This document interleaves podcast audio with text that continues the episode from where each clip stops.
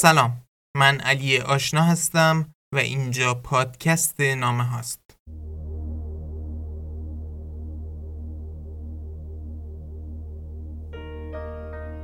آهنگ استیشنری تراولر رو میشنوید از گروه کمل.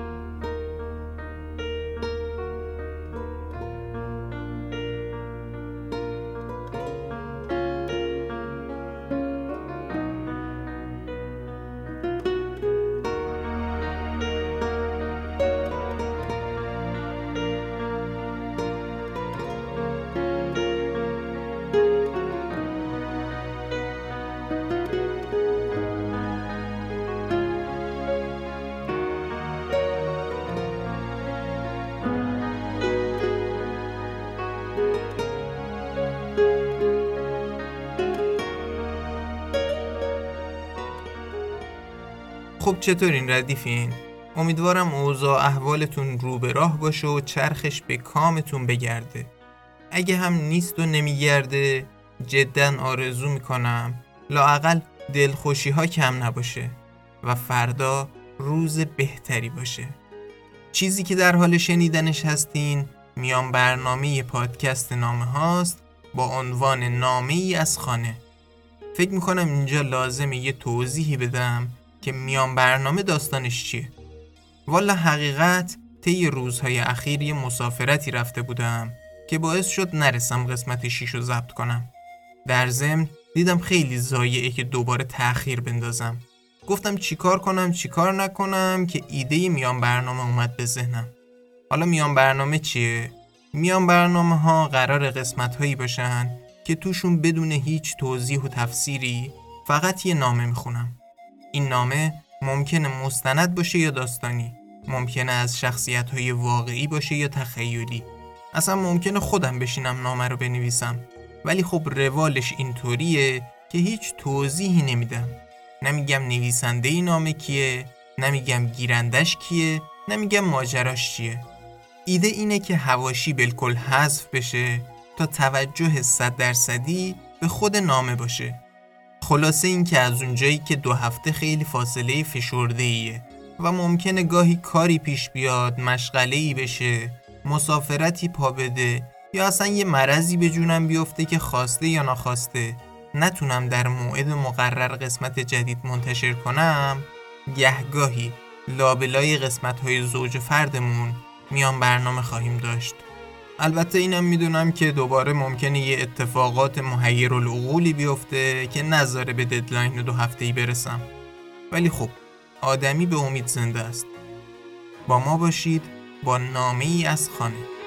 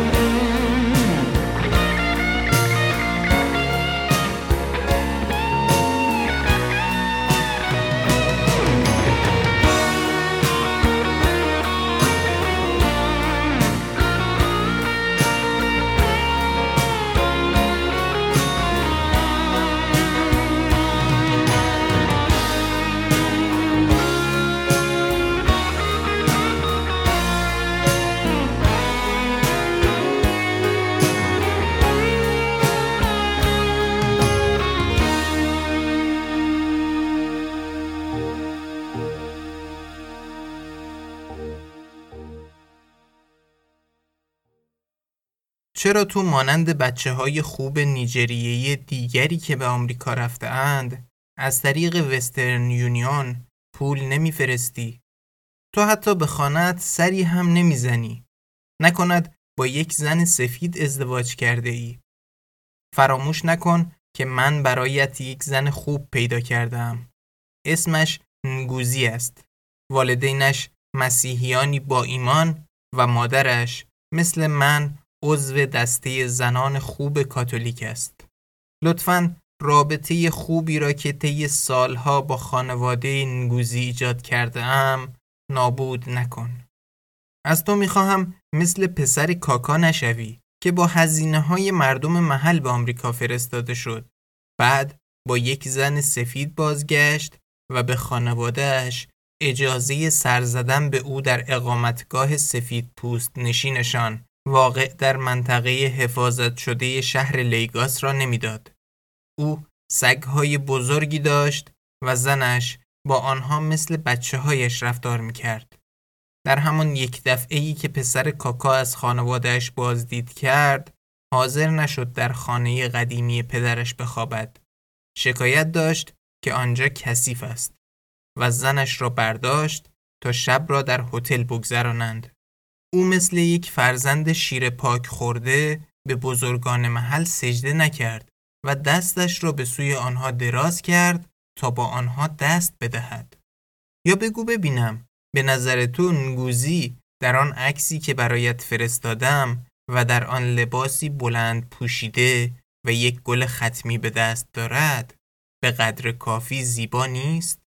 او در کالج معلمان زن کاتولیک درس خوانده و از پشت زنانی است که پسران نیرومند میزایند.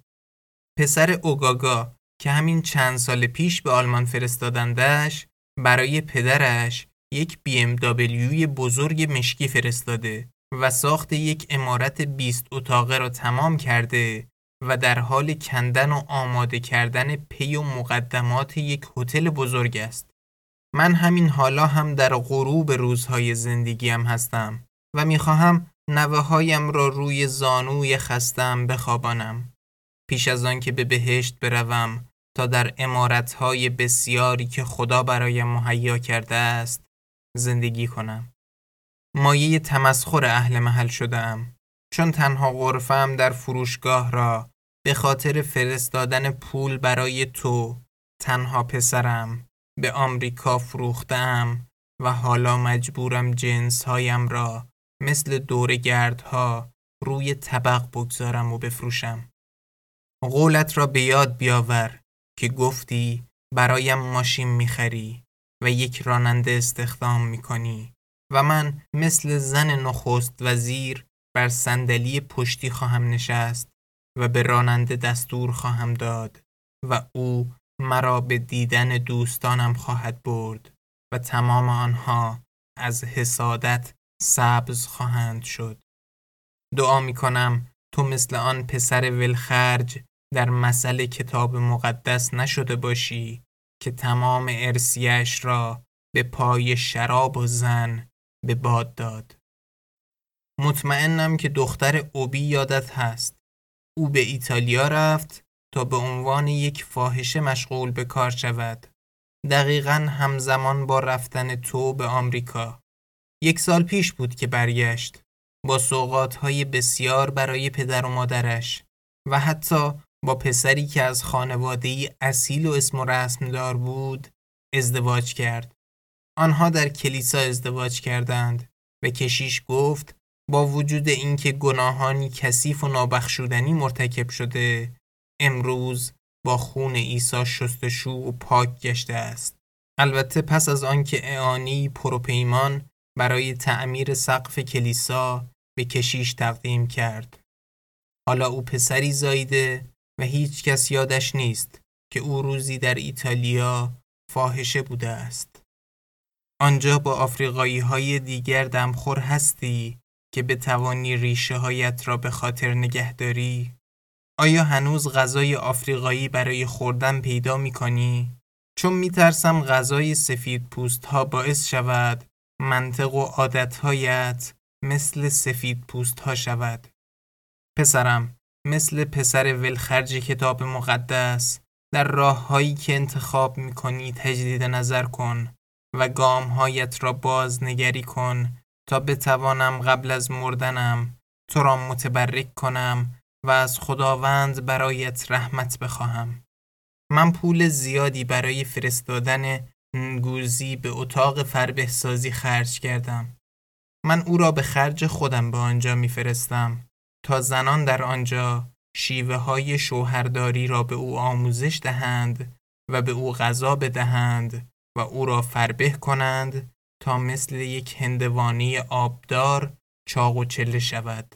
خدا نکند دختری از خانواده اصیل مثل انگوزی روز عروسیش مانند یک ماهی بانگای خشک شده لاغر به نظر بیاید. این روزها فرستادن عروس آینده به یکی از این اتاقهای فربهسازی پول کلانی می‌خواهد. چون زنانی که این مکانها را اداره می کنند همگی در حال مرگ هستند یا پیر و فرتود شدند و نسل جوانهای جدید این مکانها را عصر حجری و وحشیانه می‌خوانند. جوانها ترجیح می دهند زنهایشان لاغر و خشک مثل دسته جارو باشند. به نظر می آید اینها نمی‌دانند که مردها دوست دارند شب وقتی دست دراز می کنند چیزی توپل و توپر را بغل کنند. پسرم مرا مایه خنده و تمسخر مردم نکن. از تو خواهش می کنم نگذاری آنهایی که خمیر دندانشان را از من قرض می گرفتند در نهایت دندانهایی براغتر و نفسی خوشبوتر از من داشته باشند. مطمئنم که پسر اودیلی را یادت هست. شما با هم به مدرسه ابتدایی می رفتید. او لات محله بود. هشیش می کشید و کفل دخترها را نیشکون می گرفت. و می توانی فکرش را بکنی؟ آن آدم دوزاری، آن پسری علاف لندهور یک روز صبح بیدار شد و اعلام کرد می‌خواهد زمینی به اروپا برود. همه ما فکر کردیم که بالاخره ماری جوانا باعث شد سیمهای مغزش اتصالی کنند. اما چقدر در اشتباه بودیم. او با یک کامیون که گوجه فرنگی به شمال می برد همراه شد و از آنجا با اتوبوس به مالی رفت و به کاروانی از شترها که از بیابان سهارا میگذشت پیوست. بسیاری از آنها از تشنگی در بیابان تلف شدند اما او جان سالم به در برد. در مراکش او کاری در یک سایت ساختمانسازی پیدا کرد و توانست پول کافی به دست بیاورد تا به توارق بدهد که به او کمک کنند با قایق به اسپانیا برود. او به مقامات اسپانیایی گفت یک لیبریایی است که از جنگ به آنجا فرار کرده و آنها به او اجازه کار دادند. باید اینجا می بودی وقتی دقیقا پنج سال بعد به خانه برگشت. با باری شامل چندین دستگاه تلویزیون، طلا و بدلیجات، لباس و تا دلت بخواهد پول که مثل ریگ خرج می کرد. در آن چند روزی که اینجا بود خانه پدرش جایی بود که باید می بودی. جایی که تمام اهالی می رفتند تا بنوشند و بخورند. من اصلا دلم نمی‌خواست همراه جمعیت به آنجا بروم. اما این را هم نمی‌خواستم که متهم شوم تمایل نداشتم برای او آرزوی کامیابی کنم. پس پاهایم را تا آنجا کشاندم و مثل بقیه با آن خانواده نوشیدم و خوردم و شادی کردم.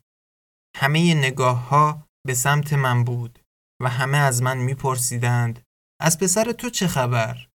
پس کی با سوقاتی های خوب برمیگردد؟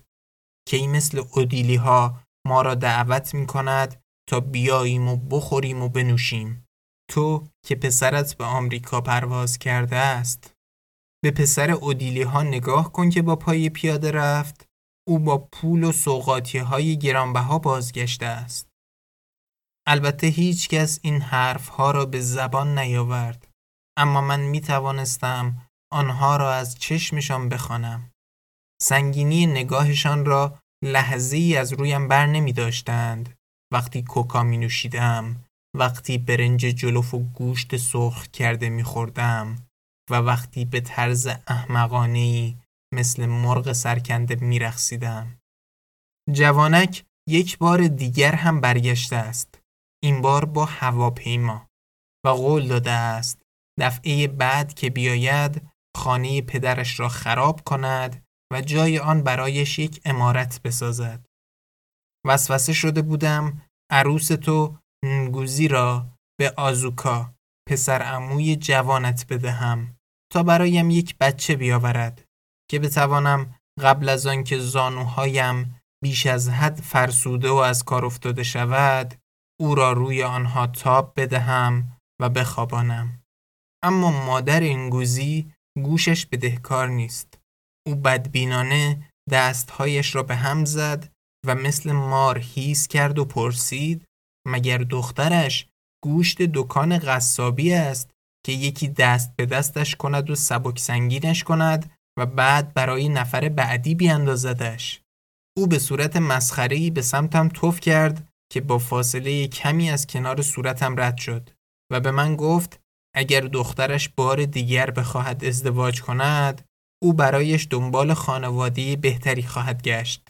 خانواده که در آن چیزها رشد می کند نه مثل خانواده ما خشک و بیروح. او بعد از آن اتفاق دیگر در جلسات دسته زنان کاتولیک شرکت نمی کند و هر وقت مرا می بیند که به سمتش می روم مثل مار هیس می کند و با عجله به سمت دیگر خیابان می رود. تو واقعا هیچ بهانه‌ای برای نفرستادن پول نداری چون وسترن یونیون حالا در خیابان ما یک دفتر دارد. هر روز زنان و مردانی که فرزندانی مهربان و دلسوز در آمریکا دارند می‌بینم که شاهانه به سوی دفتر گام برمیدارند و در حالی که با غرور به اطراف نگاه می کنند با پاکت های کاغذی پر از دسته های بزرگ اسکناس نایرا بیرون می آیند. آنها دست های آزادشان را برایم تکان می دهند و پاکت های پول را محکم می چسبند. انگار می ترسند که بخواهم مقداری از پولشان را قرض بگیرم. فکر نکن که گوشم از انواع نصیحت ها و پیشنهادهایی که افراد مختلف درباره تو به من می‌دهند پر نشده است. در هر صورت همانطور که در دیار ما می‌گویند روزی که یک فیل بمیرد روزی است که در آن هر نوع چاقویی می‌بینی. یک بار یک جادوگر بومی گفت می‌تواند تلسمی مخصوص همین کار به من بدهد که کاری کند تو در آمریکا هر کاری که داری رها کنی و با اولین پرواز به نیجریه بازگردی. او گفت این تلسم آنقدر موثر است که اگر حتی هیچ پروازی به اینجا نباشد با اولین کشتی باز خواهی گشت. اما تو پسر من هستی. تو از میان پاهای من به این دنیا قدم گذاشته ای و من هرگز کاری نخواهم کرد که به تو صدمه و آسیبی برساند. پسر اوکولوسی با تلسمی شبیه این از آمریکا بازگردانده شد. او اکنون در خانه است. او ژاکتی ژنده می پوشد و در خیابانها بالا و پایین می رود و بچه ها را در مسیر مدرسه با خنده هایی کفتارگونه می ترساند و بلند بلند با خودش اسم شهرهای بزرگ آمریکا را بازگو می کند. من تهدیدت نمی کنم اما لطفا کاری نکن که چاره دیگری نداشته باشم. تو در سالی متولد شدی که آمریکایی ها به ماه رفتند و با یک بیماری چشمی عجیب به نام آپولو بازگشتند. خوب به خاطر دارم که همین که آنها از ماه به زمین بازگشتند چشمهای تمام مردم قرمز شد و مثل شیر آب چکه می کرد. گفته می شد این بیماری مجازات و عذاب الهی است بر مردم زمین که از فاصله نزدیک به چشمهایش خیره شدند و جای پاهایشان را بر چهرش باقی گذاشتند. به همین دلیل وقتی گفتی می‌خواهی برای تحصیل به آمریکا بروی اصلا تعجب نکردم. حتی وقتی بچه کوچکی بودی هر روز کانال بونانزا را از تلویزیون قدیمی سیاه و سفیدمان نگاه می کردی و هر هفته اسم جدیدی به خود می‌دادی. یک هفته دنبلاکر بودی. هفته بعد پرنل رابرتس. بعدتر مایکل لاندن و لورن گرین. وقتی بچه بودی کلاه کابویی سرت میگذاشتی.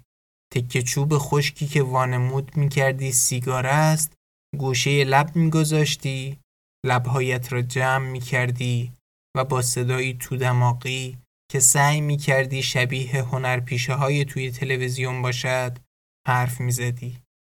اصلا تعجب نکردم وقتی که گفتی می‌خواهی به آمریکا بروی چون تو در سالی به دنیا آمدی که پرچم آمریکا در کره ماه کاشته شد و شبهایی که قرص ماه کامل می‌شد در حالی که بقیه کودکان سعی می کردند شکلهای مختلف در ماه ببینند تو دوان دوان به حیات پشتی می آمدی و به من می گفتی پرچم آمریکا را در ماه دیده ای که به سوی تو به احتزاز در آمده و تکان تکان می خورده است.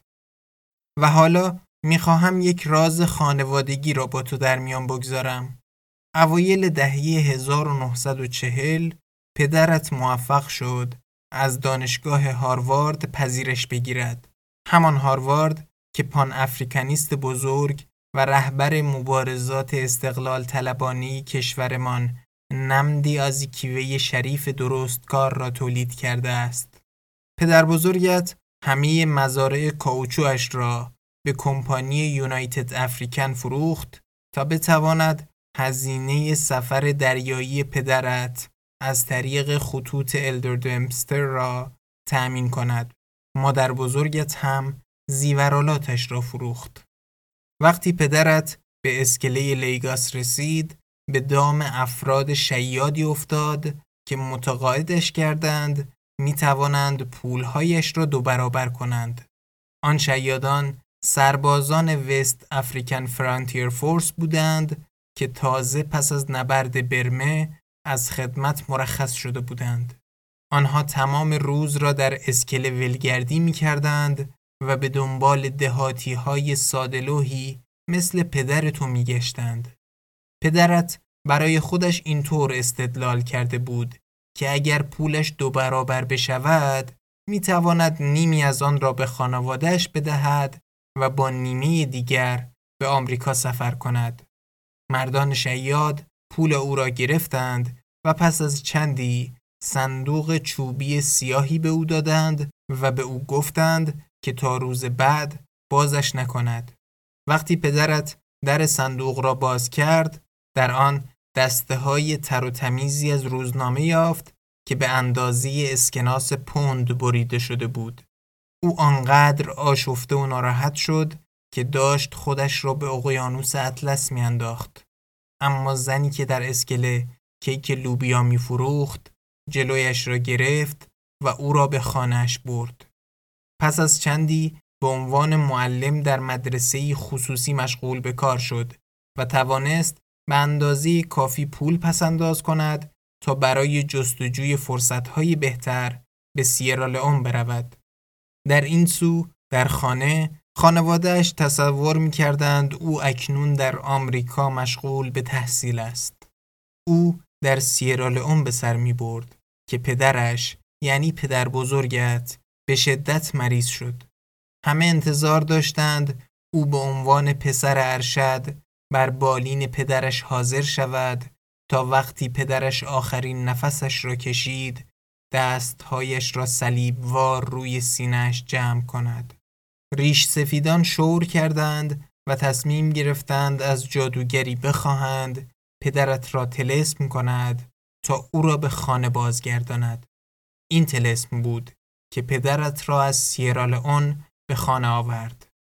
پدرت وقتی به خانه رسید که پدر بزرگت نفس آخرش را کشیده بود اما نه قبل از آنکه بتواند پسرش را که قلب او را شکسته بود نفرین کند پدر بزرگت گفت همانطور که پدرت او را معیوز کرد فرزندان پدرت نیز همین کار را با او بکنند آیا هنوز پرنده هایی را که آن همه راه از استرالیا به روستای ما مهاجرت می کردند تا در شالیزارها آشیانه بسازند یادت هست؟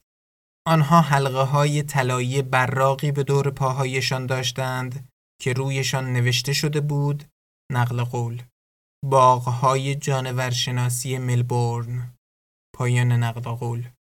تو باید رفتن به تماشای پرنده ها را به یاد داشته باشی که تمام روز در حالی که به دنبال دانه های برنج می گشتند و در حوزچه های آب شالیزار شنا می کردند می خاندند و بازی می کردند. آنها پرنده های رنگارنگ بزرگی بودند با پرهایی که انگار با قلممو بر روی تنشان نقاشی شده بود. مزرعه دارها اذیتشان نمی کردند. آنها مانند مهمانهایی با شکوه بودند و به همین شکل هم رفتار می کردند. برخلاف پرندگان کولا هرگز بیش از حد خرابکاری نمی کردند و تنها دانه های برنجی را که روی زمین افتاده بود نک می زدند. به محض اینکه زمان دروی محصولات فرا می رسید دور هم جمع می شدند و با هم پچپچه می کردند.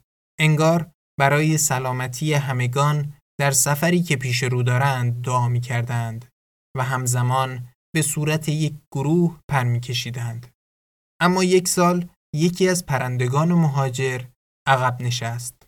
در حالی که باقی پرندگان دور هم جمع شده بودند و روی هم خموراست می شدند و خود را برای پرواز آماده می کردند، او گوشه روی زمین نشست و بی توجه به خاک نک زد. پرندگان در حال حرکت به او اشاره کردند و با زبان جیغ مانند پرنده ایشان با او حرف زدند ولی او به آنها کوچکترین محلی نگذاشت. پرندگان دیگر دلسرد شدند و او را پشت سر جا گذاشتند. روز بعد که کشاورزان آمدند سعی کردند او را بپرانند و با اشاره وادارش کنند پرواز کند و به سرزمین مادریش برگردد. اما او همچنان آنجا ماند و به نوک زدن و خوردن دانه های برنج ادامه داد. پس از چندی به دنبال یک گروه از پرندگان کوئلا پرواز کرد و در تخریب و نابود کردن دسته های درو نشده شالی با آنها همراه شد. کشاورزان با خود گفتند حالا دیگر او مانند یک پرنده مهمان مهاجر رفتار نمی کند و تصمیم گرفتند با او همانطور برخورد کنند که با پرنده های محلی می کنند. آنها او را با تیر زدند و با گوشتش برای نهار چلو گوشت درست کردند. پسرم امیدوارم تو مانند آن پرنده مهاجر استرالیایی غریب شده نباشی که سرزمین مادریش را فراموش کرد.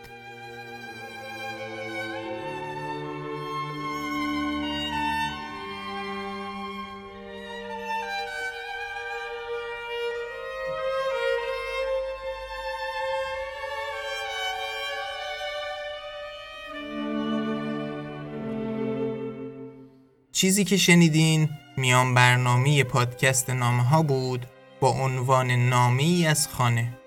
پادکست نامه ها رو علاوه بر اپلیکیشن های پادگیر می‌تونید از طریق اینستاگرام، فیسبوک، تلگرام و توییتر هم دنبال کنین تا هم از اومدن قسمت های جدید با خبر بشین و هم در جریان اطلاعات جانبی که اونجاها می‌ذارم قرار بگیرین.